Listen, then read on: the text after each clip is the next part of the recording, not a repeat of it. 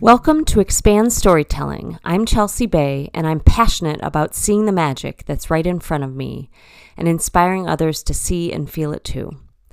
Expand is a storytelling event featuring individuals who choose to live for their everyday, how they came to find the little things that make them come alive, and how they continue to expand their being from right here. Expand over contract, now over someday, love over fear joy over success, never arriving, always expanding. Lizzie Lane, in her own words, says, I have a passion for all things holistic health, energetic healing, and grounding spiritual growth, which I offer through my roles as a registered nurse, certified hypnotherapist, and Reiki practitioner. But my biggest inspiration is getting funky free as a student of the lifelong art of myself. The neon thread that weaves through my day to day is dancing whenever the moment calls. It's the space and expression that feels like home. I also feel most alive with a hot glue gun in hand, a baking bowl on the counter, or a fresh hiking trail underfoot. Here's Lizzie's story from the March 2023 event in Traverse City, Michigan. From a young age, I had a sense that there was something really big going on in my life that I had yet to figure out. I was an empathic kid, really sensitive to emotion. I tended to be the peacemaker amongst three other siblings. For a long time, I was also afraid of a lot of things that many kids my age weren't, and it made me cautious. The kindest dogs, diving off the dock in the summer, the bunnies at Caroline's first grade birthday party, getting into trouble. I was the straight A student who once wrote an undercover article for the sixth grade newspaper about what it would be like to be in detention, what it was like to be in detention. I actually put myself in detention to write this article. but one of my deepest fears as a kid, which was sponsored by my Catholic upbringing, which I am very grateful for, was this visceral fear of the calling. At some point in my life, I just knew God, the man in the sky, was going to pop out of the clouds of heaven and say, Lizzie. And God had this like baritone, kind of sexy voice. Was, Be a nun. And I would have no choice. I mean, you can't say no to God. So I would have to march straight into that nunnery. And I pictured myself in like a black and white habit, like Sister Act. I probably watched that too many times. With dread in my core. I just I just knew. But as funny as that sounds, it's kind of what drove me to where I am today, and I'm I'm not a nun. and no one ever pushed me towards vocation I was just aware of this pull to be of service for as long as I can remember. Eventually, I got over the Sister Act thing, um, but that existential calling of something bigger remained. I spent years of high school, of college, followed by nursing school, trying to find that outside of myself. What is my purpose? Why am I here? the existential angst in my 20s. What is the meaning of my life? Why am I alive? What am I supposed to do? I tried to find it in classrooms, in volunteering, in workshops, certifications. And the fears grew up too. The bunnies became self doubt, insecurity that everyone else had something figured out that I hadn't figured out yet. I became obsessed at one point with the concept of my bio. I would read the bios of people that I looked up to, and what would, what would my bio read? How did that person get from there to here? What was their pivot? What was that aha moment? What credentials did they have? What certifications? And in how many ways did I fall short? On the outside, this was studies and work in childbirth, Reiki, healing arts, spiritual explorations, and eventually into nursing in my attempt to ground myself and start a career path in service. There was a pivotal moment for me in nursing school when I decided that to make it through without compromising who I was, I had to redefine success for myself. I was tired of comparing my journey to anyone else's, and I, I knew I wasn't there to get good grades or get a good internship. I was here to grow. The pressures and stresses of academic life can be drenching, and so I told myself that success would mean staying above water. If I could dance every day, then I was successful. Dancing has always been the place that feels most like home. It's nothing professional. I just grew up in a kitchen dancing with my family, washing the dishes, and you know, the wackier the better. So, in choosing nursing, I was also having an identity crisis. In my white uniform, I felt like this hippy dippy rainbow sheep in a school of like focused rams. This wasn't my purpose. Like, I knew it wasn't my purpose, but I still found comfort in having attaining these letters after my name. But it's hard to get out of bed in the morning when you don't know who you are. So I started what I called Wake Up and Dance. I made myself turn on a song and move and groove before I went out my door every morning.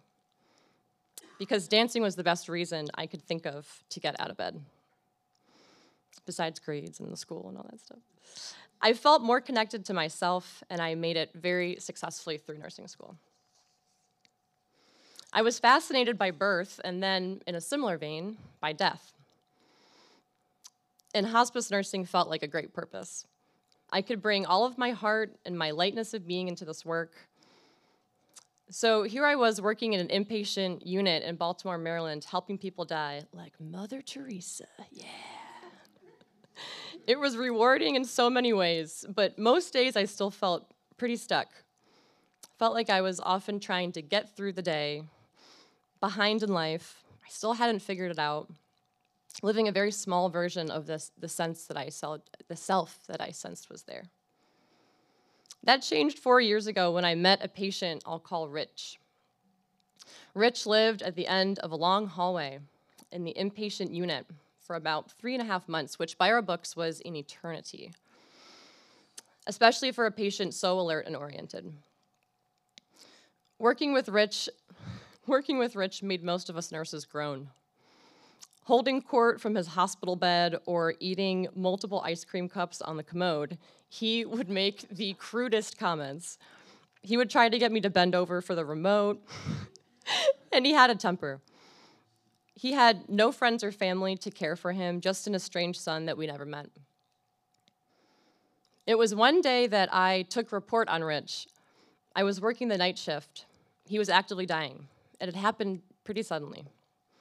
One day he was grinning behind yellow teeth, and the next it was the open mouth death rattle. And I remember that night when I made my nine o'clock round to his room at the end of that hallway that I was so busy.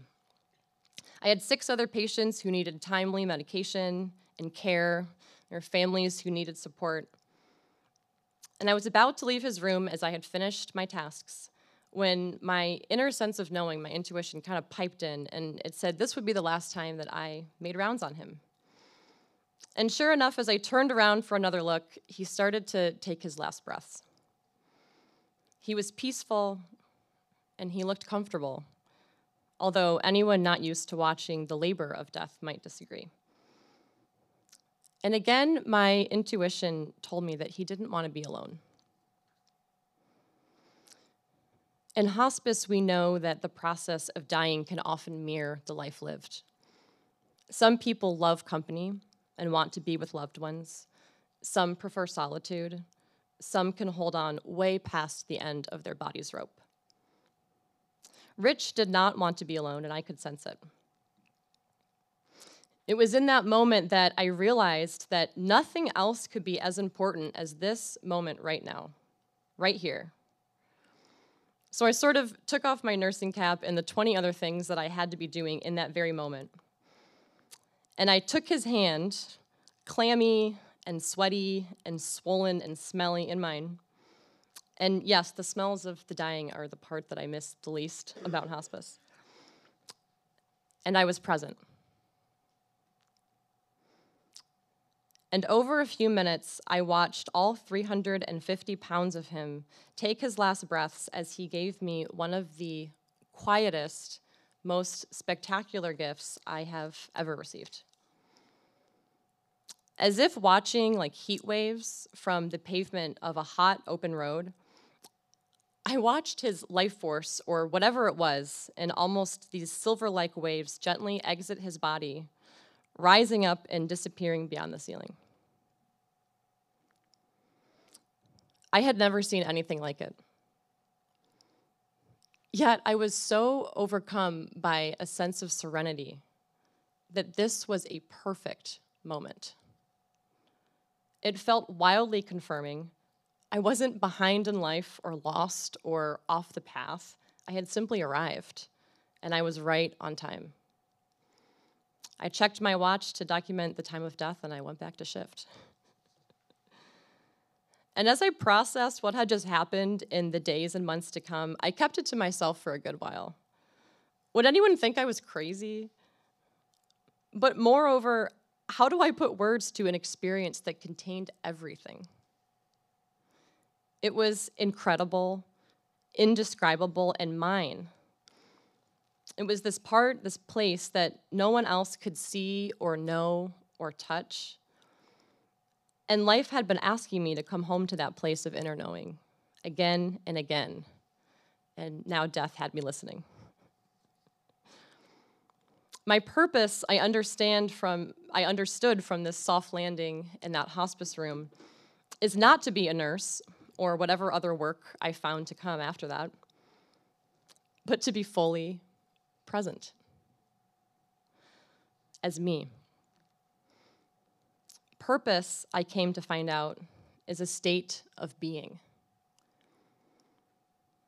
I remember I started dancing my way through the parking lot to my car in the mornings after that hospice graveyard shift and every other one to come. Here I am, I twerked, I'm alive. in this precious, finite breath of existence. Going back into the routine of the everyday after witnessing the greatest mystery of life, I was fundamentally reoriented, although change was not immediate. But I was on and continuing now, deepening this journey of turning the shoulds and all those out, tuning out the, the shoulds and the outside voices and tuning into my own. I left that job and I left the city and I came here for slower living, for more intentional living.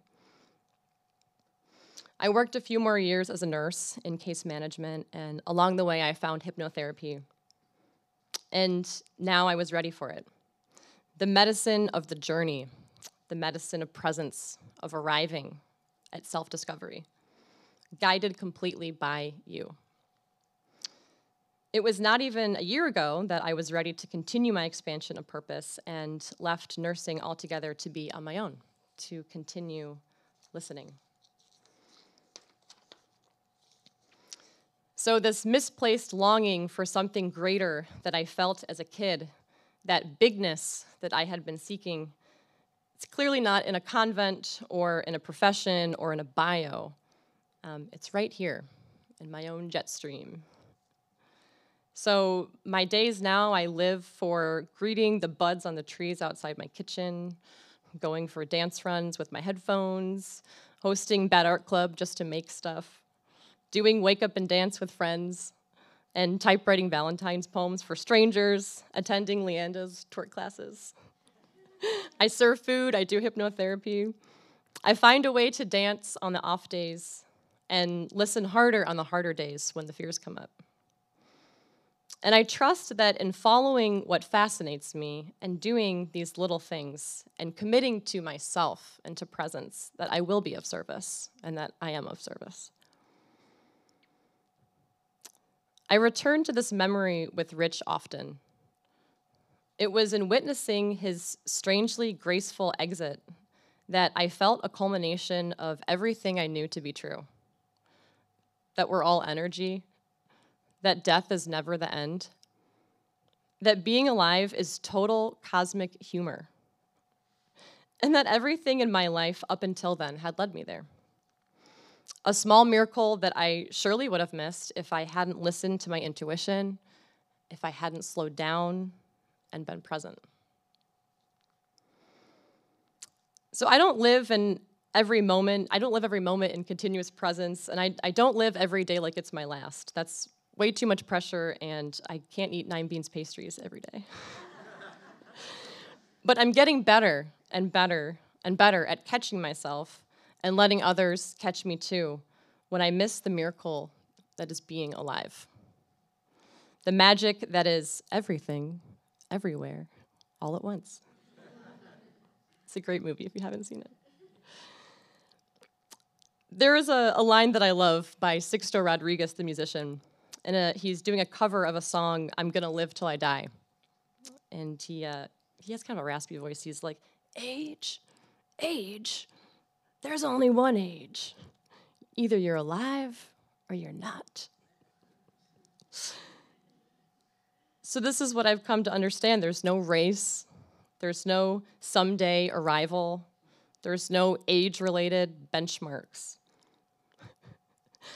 Our own death is imminent, resistance is futile, celebration is mandatory. So, what is today but an open canvas to express and challenge and grow and expand and feel and spread joy. And what is now but a perfect moment? And that makes me want to dance. and I think that's the best way to finish this evening is with a little groove. Want to hit it?